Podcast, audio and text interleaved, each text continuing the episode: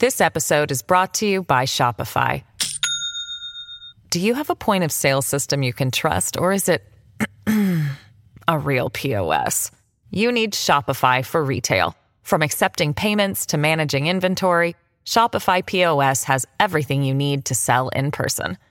Go to shopify.com slash system, all lowercase, to take your retail business to the next level today. That's shopify.com slash system. Incoming transmission. Welcome. Welcome welcome to True Spies. Week by week, mission by mission, you'll hear the true stories behind the world's greatest espionage operations. You'll meet the people who navigate this secret world. What do they know? What are their skills? And what would you do in their position?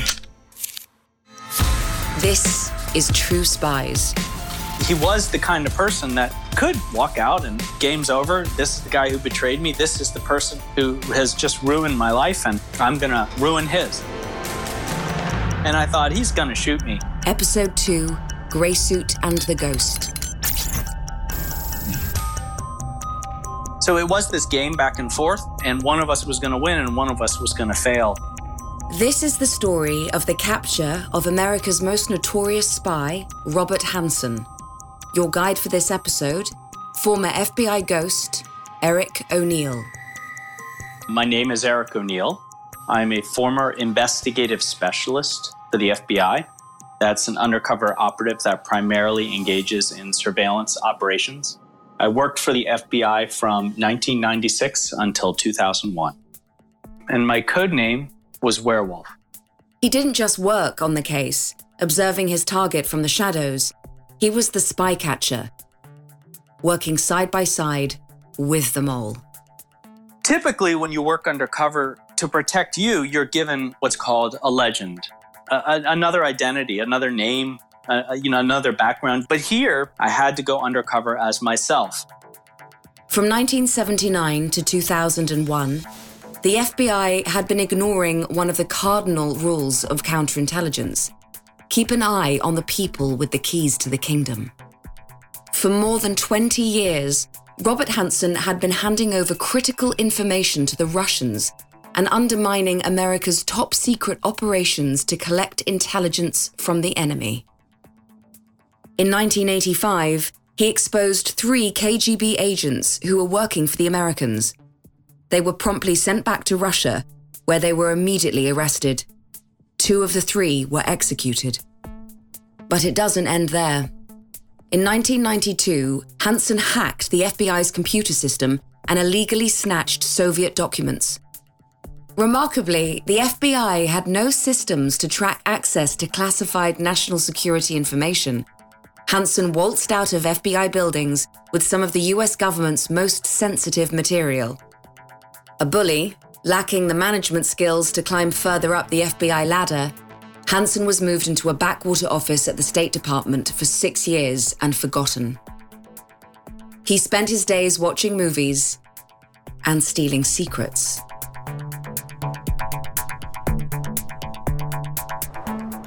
In 1999, Hanssen signaled to the Russians that he was ready to trade again, but this time he was being watched. Operation Grey Suit was born, and Eric O'Neill was recruited.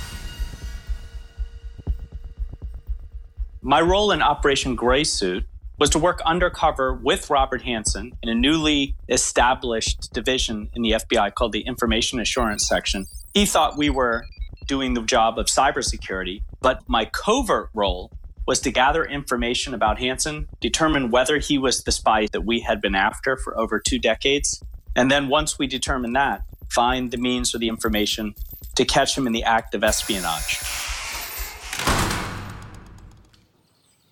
The first Eric knew about his mission was early on a Sunday morning. His boss called and explained they needed to meet.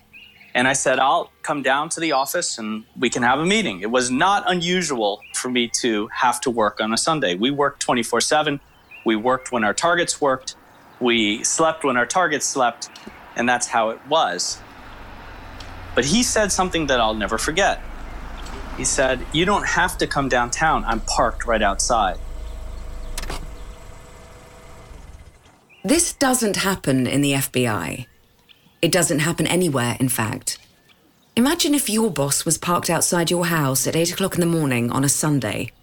What would be going through your head? So I went outside, got in the car with him, and he's just grinning because he knows that I'm stressed out. And he says, Have you ever heard of a guy named Robert Hanssen?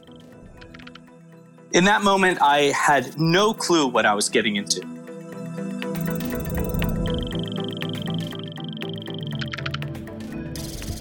It's 2001. Google has been around for three years. Most civilians have Hotmail accounts.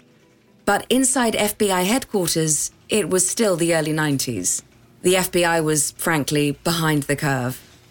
Amazingly, many staff weren't using computers, hadn't been trained on computers, didn't really know what a computer could do, much less understand how to protect the information that moved through their computer systems.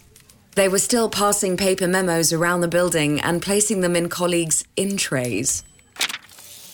I was one of the few people in the FBI, I think, that had both the parallel knowledge of how to turn a computer on and how to catch a spy. And so I worked perfectly for that position. And they needed someone who'd never come across Robert Hanssen.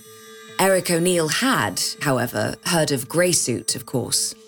So everybody knew about this legendary spy named Graysuit, who the intelligence community believed had been the spy who had cost us every single asset. So all of our spies working in Russia in the year 1984 and 85.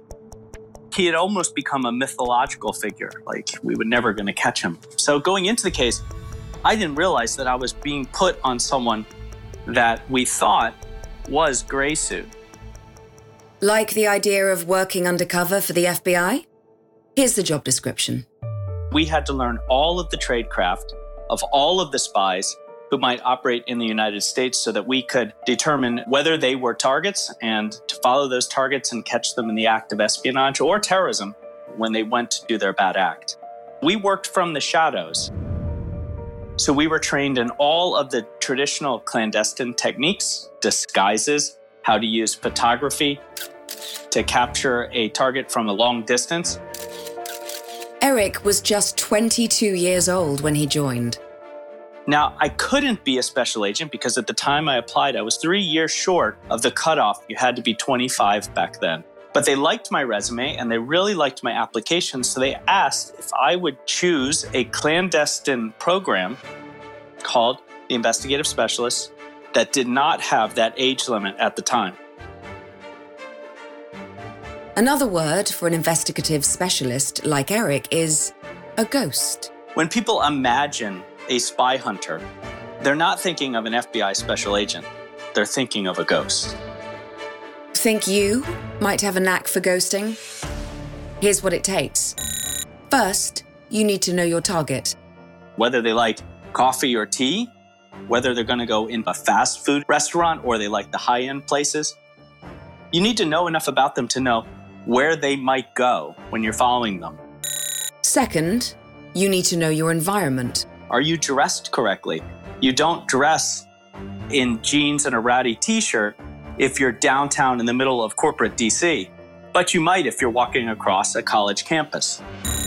And third, you need to know how to be gray.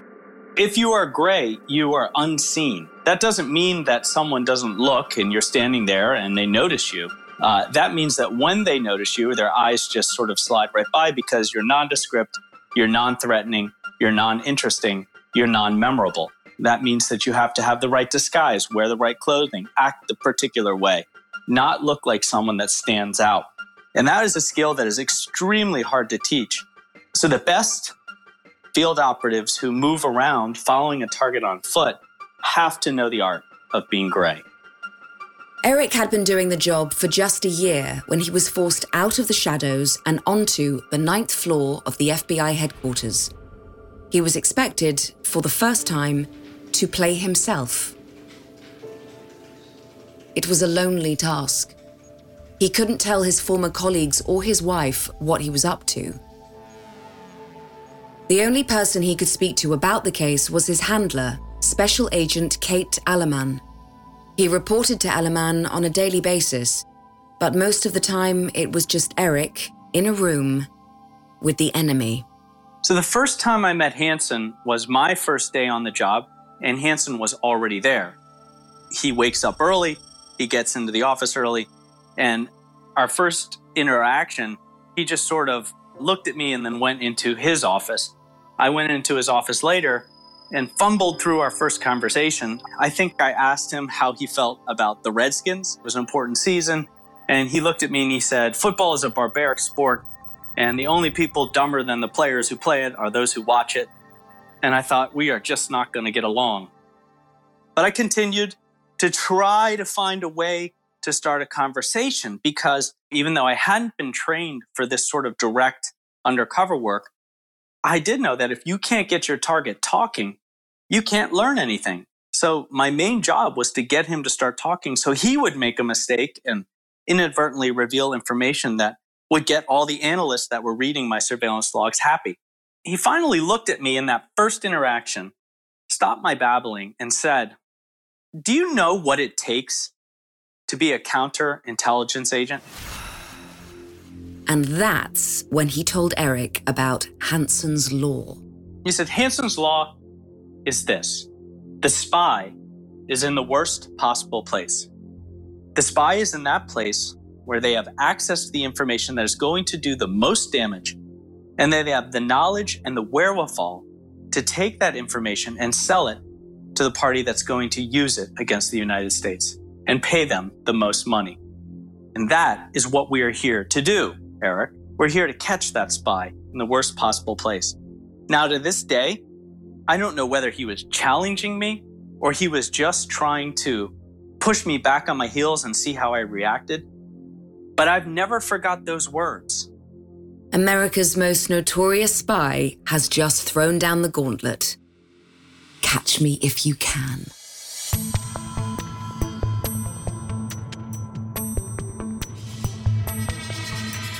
Robert Hanssen, then in his mid 50s but looking at least a decade older, was tall and imposing. Like I said, a bully with a dour demeanor.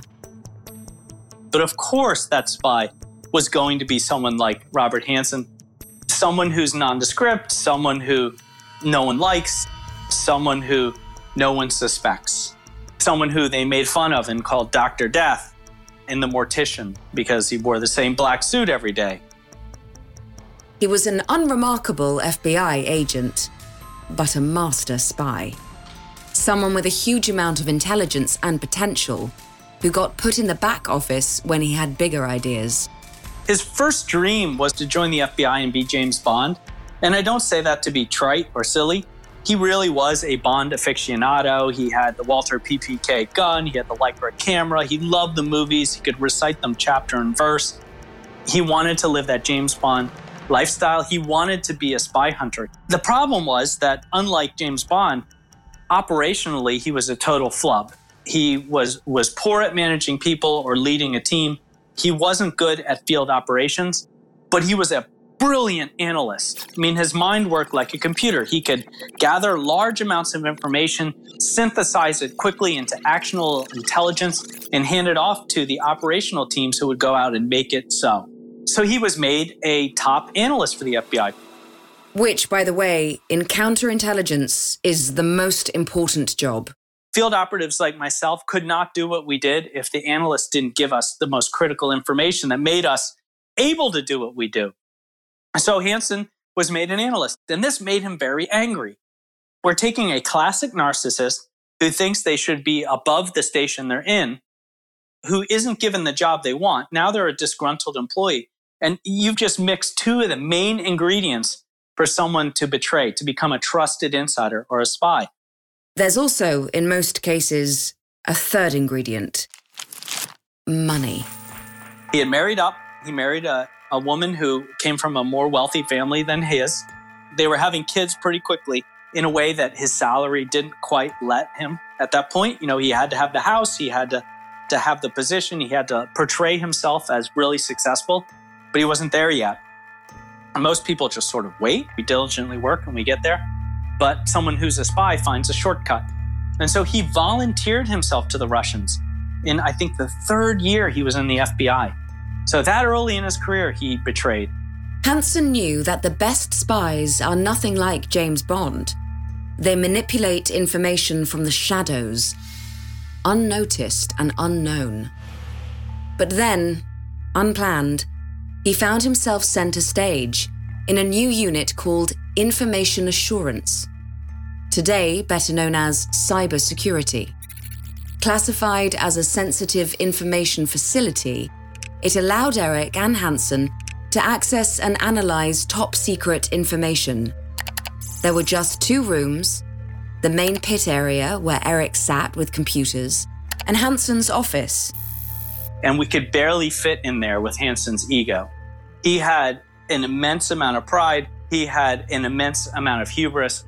He talked about his amazing accomplishments, some true, and many he completely made up. However, the entire unit was a conceit. It was a trap laid to catch him and Robert Hanssen was on high alert. So you have to understand, Robert Hanssen had been banished to the State Department to work a liaison job that was really just what we call parking someone until they retire.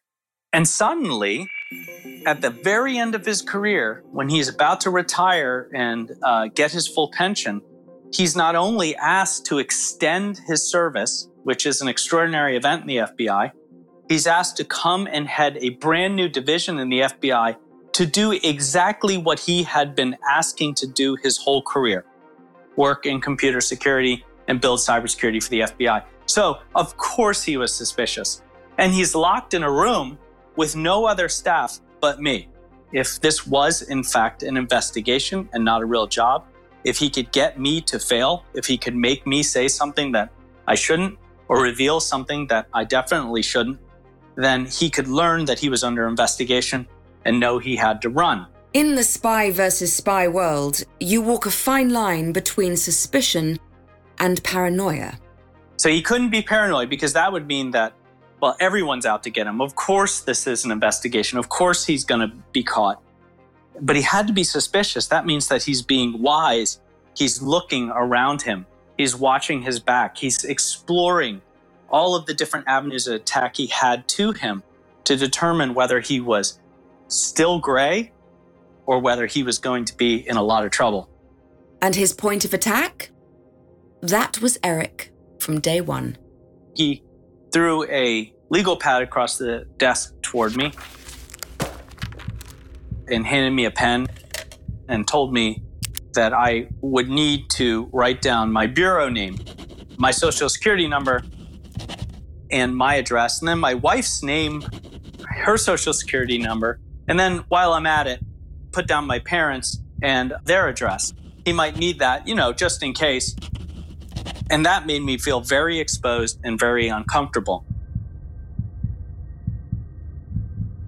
Hanssen had to be the alpha male in the room, and so he looked for every opportunity to assert his dominance over Eric including answering his phone. Juliana and I had just had a pretty big fight, and I was upset. And of course, I had to turn that off and switch back on my Eric O'Neill information assurance working for Robert Hanssen persona, right? So you had to take all of that anger from this fight I just had with my wife and bury it deep and then go into the office and do my job.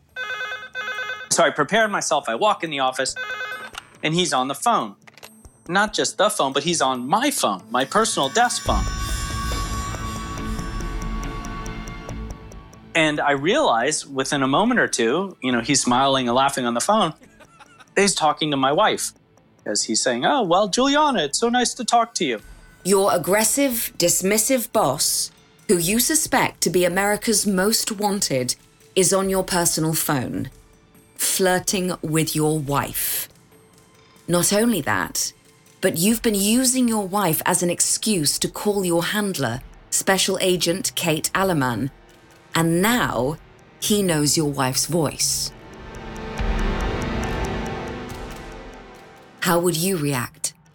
There's nothing you can do in that situation other than stand there, um, uh, you know, with your hands at your side, trying not to make fists and, and wait for it to be over. And I remember saying, you know, what, you know, why, why did you answer my phone? And he said, well, you know, it rang. So I picked it up and I said, Eric O'Neill's phone. Isn't that funny? I later asked Juliana, you know, you know, what was that like? And she said he was really weird and creepy and was asking me questions about what it was like to grow up in East Germany and whether I spoke Russian. And, you know, he speaks a little Russian. So it was this game back and forth, and one of us was going to win and one of us was going to fail.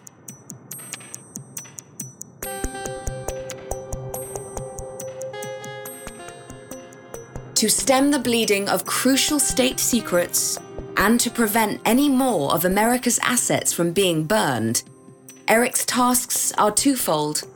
One, don't blow your cover. Hanssen cannot know the FBI are onto him. Number two, gain his trust. I realized that the more I could get him talking about himself, the more mistakes he made because he was trying to spin lies. And that's how we started to learn information that he could never have known unless he was the spy who was stealing that information. As we know, loose lips sink ships. The first clue that we had that Hanssen was the spy we were after, that he actually was Gray Suit, was when he started talking, boasting really, about how the FBI fails at the last minute because they're not able to rapidly make decisions and act. I said, Well, what do you mean by that? Can you give me an explanation? And he, he sort of rolled his eyes back, thought about it for a minute, and he said there was this case about a spy named Felix Bloch, and the FBI had everything they needed to move in on the, the Russian spy um, and, and, to catch Bloch.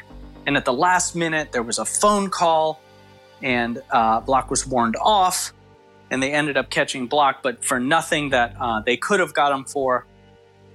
And the evidence was in a duffel bag. So as he was talking about this case, he knew all these details about the case that no one knew. So when I told all of this to the team of analysts who were scrutinizing every word, they determined that the only way he could have known these very intimate details about the Felix Bloch case was if he had been the one who had tipped the Russians that we were moving in to make these arrests. It's becoming clear that Hanssen is the spy they've spent decades searching for. But now they need proof. They need to catch him in the act of espionage. Eric is asked to create a diversion so the team can search Hanssen's car for evidence. Right? That should be pretty easy part of what we were doing in the information assurance section was visiting other agencies that already had information assurance, learning from them, and then using that knowledge to build cybersecurity for the FBI. And he loved this. We were getting to go to all these other agencies and learn how they protect their data. If you're a spy, especially if you're the nation's first cyber spy, that's a really awesome thing to get to do. So he makes an appointment to meet with the head of information assurance at the Defense Intelligence Agency and asks a colleague to reserve a company car for the occasion. One of the FBI's Tahoes, a big black SUV. He said, okay, it's going to be on the first level of the sub basement parking. And I said, okay, great. And just sort of check that off. All I have to do is get him out of the building. We go down to the basement. Level minus one. And the car is not there. It's just what we call Murphy's Law. Everything that can go wrong will go wrong, so plan for it. I hadn't planned for it. All I had to do is over lunch walk downstairs and make sure the car was there with the keys, you know, sitting on the dashboard, and all would be good. But he didn't, and there's no car. So we're wandering around the parking lot, and he looks at me and he says, Look, it's fine. We'll just take my car. And I was paralyzed for a moment because taking his car was literally the worst thing that could happen. And I said, Well, you know, I'm sorry, it might be one level down. Can we just go down one level? And I'm sure it's going to be there. I must have gotten the parking space wrong. And he looks disgusted, but he but he begrudgingly agrees, and we walk down a stairwell, down one more level.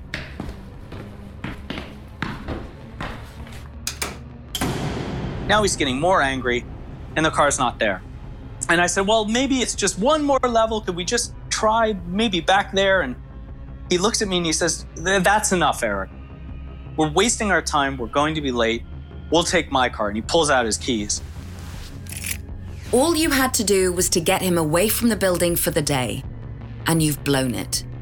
Not only can the team no longer search the car, but you're in danger of tipping a suspicious man over the edge. Your whole career's riding on this. Can you turn a disaster into an opportunity? And I remembered Kate, who was my handler, telling me, if you ever get a chance, make him angry. And I looked at her at that point like, are you crazy? He's got a temper and he's armed. Are you sure you want me to do that? that could escalate. And she said, look, we got to know how he'll act if we get into an arrest situation. So, look, if you get a if you're in a controlled environment and you get a chance to do it, do it. And so I shrugged my shoulders at that moment. And I said, well, okay, can't get that car search, but I can make him angry because he's already pretty pissed off. So he's walking toward his car, and I said, hey, wait. And he stops and turns around. And I said, we're not going to take your car. And he looked at me and he said, what? And I said, Yeah, we're not taking your car. I'm not showing up at the DIA in your ugly, beat up, old silver Ford Taurus that you should have replaced years ago. That's embarrassing. We're going to walk around this garage until we find that Tahoe and we're going to arrive the way we're supposed to arrive. And he was poleaxed. He was stunned. He didn't say anything. His, his mouth just sort of moved. And then slowly his shoulders hunched and his, his frown turned into a scowl and his eyes narrowed and I realized I was in trouble. And in seconds, he crossed the parking lot. He had me by the lapels of my suit. He's lifting me up on my toes and he's spitting, screaming in my face. Why do you insist that we not take my car? Why do you insist that we waste our time wandering around this empty parking lot looking for a car that isn't there? And I realized that, hey, I can check that box. I made him angry. He he overreacts when he gets angry Uh, you know, we, we can add that to a psych profile. Which is all very useful, but hardly going to help Eric in his current situation. He's in trouble. How would you wriggle out of this one?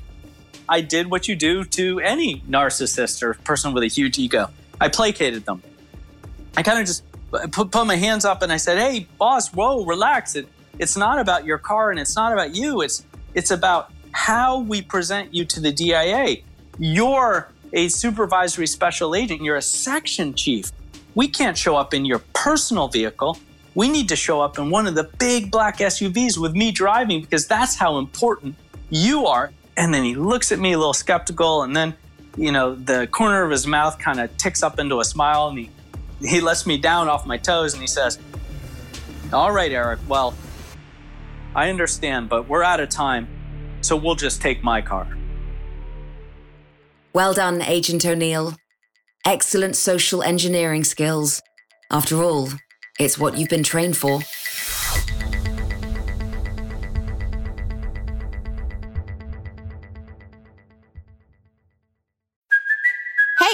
Cuoco for Priceline. Ready to go to your happy place for a happy price? Well, why didn't you say so? Just download the Priceline app right now and save up to 60% on hotels. So, whether it's Cousin Kevin's Kazoo concert in Kansas City, go Kevin, or Becky's Bachelorette Bash in Bermuda, you never have to miss a trip ever again. So, download the Priceline app today. Your savings are waiting. Go to your happy place for a happy price. Go to your happy price, Priceline. In laws, love 'em or hate 'em, you're pretty much stuck with them. And when you're a ruler in the Middle Ages, that can be a serious problem. It might even land you dead. I'm Dan Jones, and on season 4 of This Is History, I'm telling the story of England's weirdest king, Henry III. He's in way over his head, and he's surrounded by bloodthirsty relatives with their eyes on his throne. To listen, search This Is History and follow wherever you get your podcasts.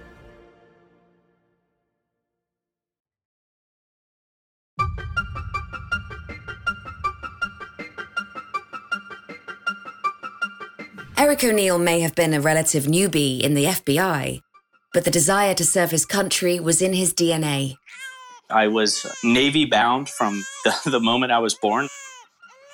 I was born into a Navy hospital, and my father and his father and countless uncles and relatives all were naval officers. Left five degrees rudder. Left five degrees rudder, Continue approach 205. I chose at the very last minute not to go to the Naval Academy, Order to the helm, sir.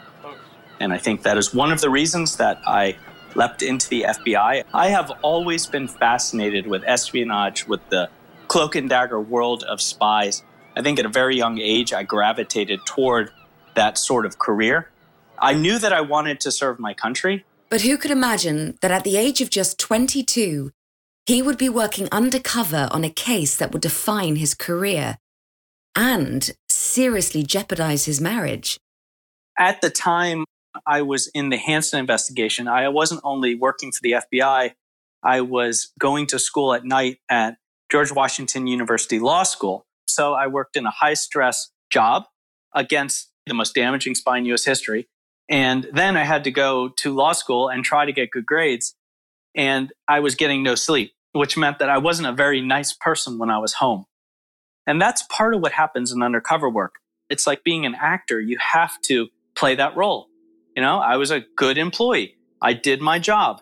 I didn't really grumble and complain that often. You hold in all the stress and all the angst inside, and you tend to let it out when you feel safe. And unfortunately, that's when you're home. And so I w- I wasn't the best husband I could be. Compartmentalizing his life and keeping secrets from everyone. This intensified when Eric realized just how important the case was. So I had to type up these surveillance logs every single night and hand them in. And at one point, I sat with Kate and I looked at her and I said, What is the point of these? Is anyone even reading them? And she looked at me and said, Yes, the director reads them every morning. That's the then director of the Federal Bureau of Investigation, Louis Freeh. This was as serious and significant as any operation could get. She said, He's the case agent. He is running the case himself. And that was shocking. That meant that this was the most important case that the FBI was running at that time. And I would later learn, of course, that it was the most important case we have ever run. It suddenly became real, and I knew that I had to catch him. I had to win. But to do that, he has to flip the narrative. He has to take control and turn his adversary into his friend. In the beginning, he was very brash, quick to anger. He could also call me all sorts of different names. His favorites were idiot or moron. And I just took it. And uh, slowly, I showed him that I understood computer systems, I understood computer security. We're both Catholic, which was another connection. One of the reasons I was recruited was for my faith. Now, no one told me that until much later. No one could tell me that because you're not supposed to, especially in government, uh, merge the religious with the political. But here I was recruited for the faith. I didn't know it. I learned it during the case. And I didn't feel comfortable using it in order to win this case. But that's what undercover work does to you. Almost nothing is sacred in spy hunting. You have to gain respect, you have to win trust, you have to outplay the player. If faith is your edge, you've got to use it. Which is how Eric found himself one lunchtime in church, kneeling next to a master spy. He was scrutinizing me as we prayed the, the Lord's Prayer, the Our Father, and, and and I knew as I was saying it, if I made one little mistake, then there would be a problem.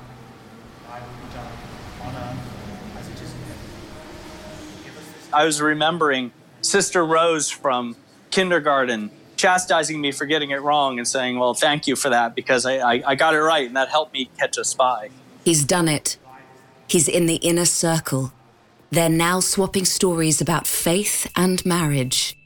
Hanssen begins to let down his guard, and Eric starts to ramp up his espionage. He takes a risk and searches Hanssen's bag when he's out of the office. He finds a passport, financial statements, a computer disk, and a cell phone he hadn't seen before. On the disk, are two letters to the Russians. It's enough for them to know that a drop is imminent and that the information detailing it is on Hanssen's Palm Pilot, a device, Eric notes, he talks about more than his wife or children. Eric has to steal it. It was a Palm 3X, and he kept this thing in his left back pocket. Now, that's important because it was way too big to put in a back pocket. It would distend the back pocket. When he pulled it out of his pocket, it would, his pocket would kind of sag, you know, like an old balloon. And when he sat down, he'd have to pull it out or he'd hurt himself. So every time he sat down like clockwork, he would pull this device out of his back pocket and he'd reach down to the left of his desk without even looking. He'd done it so many times and slide it into a pocket of his bag. And he kept his bag right in that same spot every day.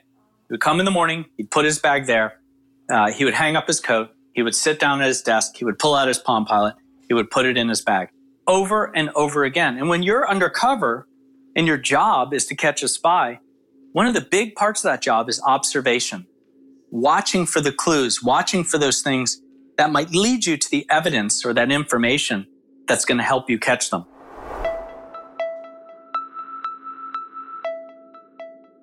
And so I started asking him about the Palm Pilot. I mean, I was intrigued by it. Like, why is it so special to you? And he looked at me and he said, Look, you'd never understand. You wouldn't understand this sort of device is what can mean the difference between an executive and someone who's never going to achieve anything because it is the way you organize your life. These devices are magnificent. And he pulled out his and he said, I've written the encryption on this myself. These idiots at the FBI could never crack it on their best day. And now I knew we had to get that away from him because not only did he have routines to protect it, he also had encrypted the contents. But the problem is that he always had it on him. It was never out of his sight. So we had to trick him. We had to social engineer Hanssen. We had to hack him and get him to be away from that device long enough for us to take it, copy it, and get it back before he knew it was gone. It's a classic spy operation. You know the evidence you need. You have to get it away and copy it, then have it back before the spy notices it's gone. You're going to have to use everything you've learned about him against him. He's a narcissist. He dislikes authority. He doesn't like to be interrupted or challenged. He doesn't like certain people at the FBI. He feels that he should have been higher in his career than he was. And you also know he really likes to shoot guns. Now, what's your plan?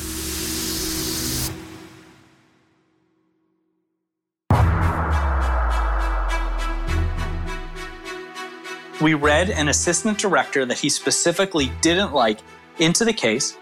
You know, told him Hanssen is a spy that we're after. We're investigating him for espionage. We just need you to do one little thing walk in his office, slap $20 on his desk, and challenge him to go shoot and not let him say no. And that's exactly what happened. I waited till we were sitting down at his desk. I clandestinely, where Hanssen couldn't see, under the desk, sent a quick page to an asset I had, telling them, he's sitting down, let's go. And it worked beautifully. The assistant director slapped $20 on his desk. And I bet you this 20, five targets out of five, I beat you. And Hanssen looked at the money and looked at him and, and thought about it, but then said, no, now, now's not a good time. I could tell he was very agitated, but of course he can't yell at his boss. And uh, the assistant director leans over his desk and looks at him and says, I don't think you understand. This wasn't a request. Now Hanssen's angry. And when you're angry, you make mistakes. And so he stands up abruptly and he reaches for his gun and holsters it. And he grabs his ear protection and eye protection he's going to need down at the range. And for the first time, he forgets to reach down and grab that Palm Pilot. And he ambles off after them.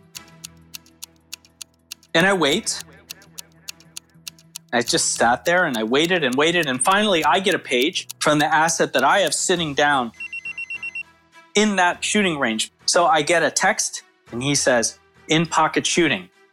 And I go into the bag. And I find the Palm Pilot, but I also find a data card and a floppy disk. And he takes all three and runs. Down three flights of steps, and I handed them off to a tech team. They analyze the devices and they say, yep, it's all encrypted, but we can break the encryption later. We'll just copy it all one to one now so you can get it back to the bag. They're starting to do the work and it's slowly moving. And as this is happening, I get another page. I don't know what happened, out of pocket, probably coming to you. He's been down there all of 10 minutes, and now he's on his way back up. It later turned out that Hanssen got to the shooting range, loaded one target, sent it down the rail, fired off five rounds,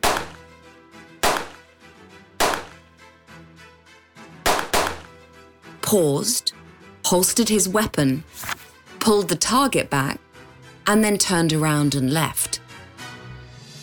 But this time, Eric is prepared. He's timed how long it takes to get back from the shooting range to their office. About nine minutes. But by the time the team is done with the Palm Pilot, he has just two minutes to get it back into the pocket of Hanssen's bag. They handed it to me and they said, run. So I run up three flights of steps. I barge into the main pit area of the office. I slam the big door to the SCIF behind me and I go into his separate office and I kneel down in front of his bag and I'm feeling really good. Like I just won. I did it. This operation was, it was perfectly planned and executed. And we're going to catch this spy. And I look at his bag and I realize that there are four pockets. They're all completely similar and they all look the same. And I've opened all four and I have three devices and I have no clue which pocket it went into. Tick, tock, tick. This is your James Bond moment. You've now got less than a minute before he comes through that door and finds you. You've got three items, four pockets, and you can't remember where they go. What's going to help you? Do you take a chance? A huge chance, knowing the importance of this operation? Do you stall him? Do you watch it play out to give you time to plan a next move? Or run?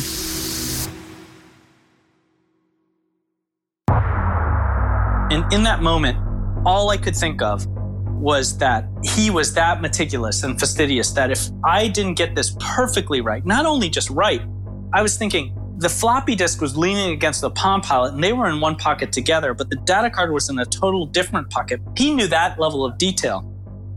And I'm trying to search back through my mind or like self hypnotize and just remember I'm, I'm really, really stressed. My heart is slamming in my chest. And I hear him coming through the big outer door. I just shook my head and dropped them all, best guess, zipped up all four pockets, ran back to my desk, and put the best poker face I have literally ever had in my life right there and just waited. And I knew I was doomed. And he comes through the door, he sweeps through the office, glares at me, goes into his office, and slams the door so hard that the pictures on the wall rattle.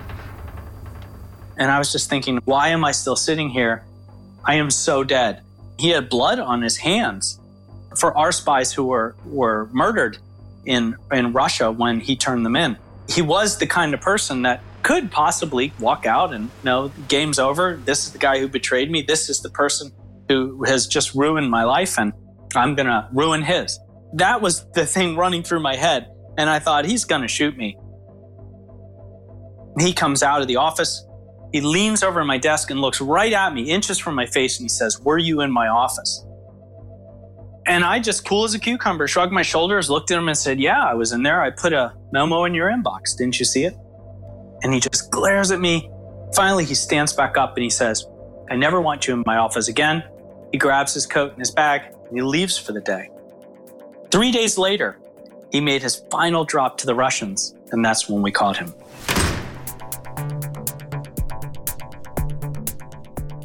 When the FBI finally brought Hanssen in, on Sunday, the 18th of February 2001, he asked them, What took you so long? In March 2002, Robert Hanssen pleaded guilty to multiple counts of espionage. In exchange for taking the death penalty off the table, He agreed to cooperate truthfully and fully during intelligence community debriefs and to provide the FBI with all information regarding his criminal activity and espionage. He has never explained why he did it, or why he carried on for so many years when he no longer needed the money. But Eric O'Neill thinks he knows why. But he loved it. It was the thing that made him feel like he belonged to something bigger than him. It was the thing that made him feel that he was the best at something in the world. No one was better. And he knew that uh, it was going to make him immortal. And it did. It made Eric's career too. Working with him for those months, uh, directly uh, under him and learning from him uh, all his theories about counterintelligence and spy hunting, uh, taught me to be a better spy hunter. And in fact, gave me the tools I needed in order to beat him at his own game. I learned to catch Robert Hanssen from Robert Hanssen. It was a master's class in espionage and made me a better spy hunter.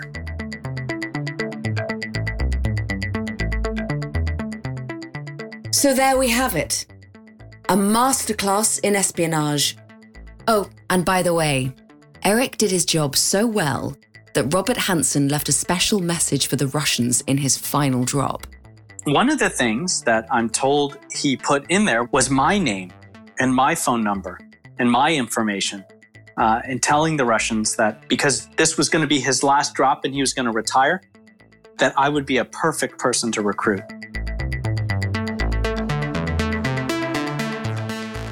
I'm Hayley Atwell. Join us next week for another encounter with true spies.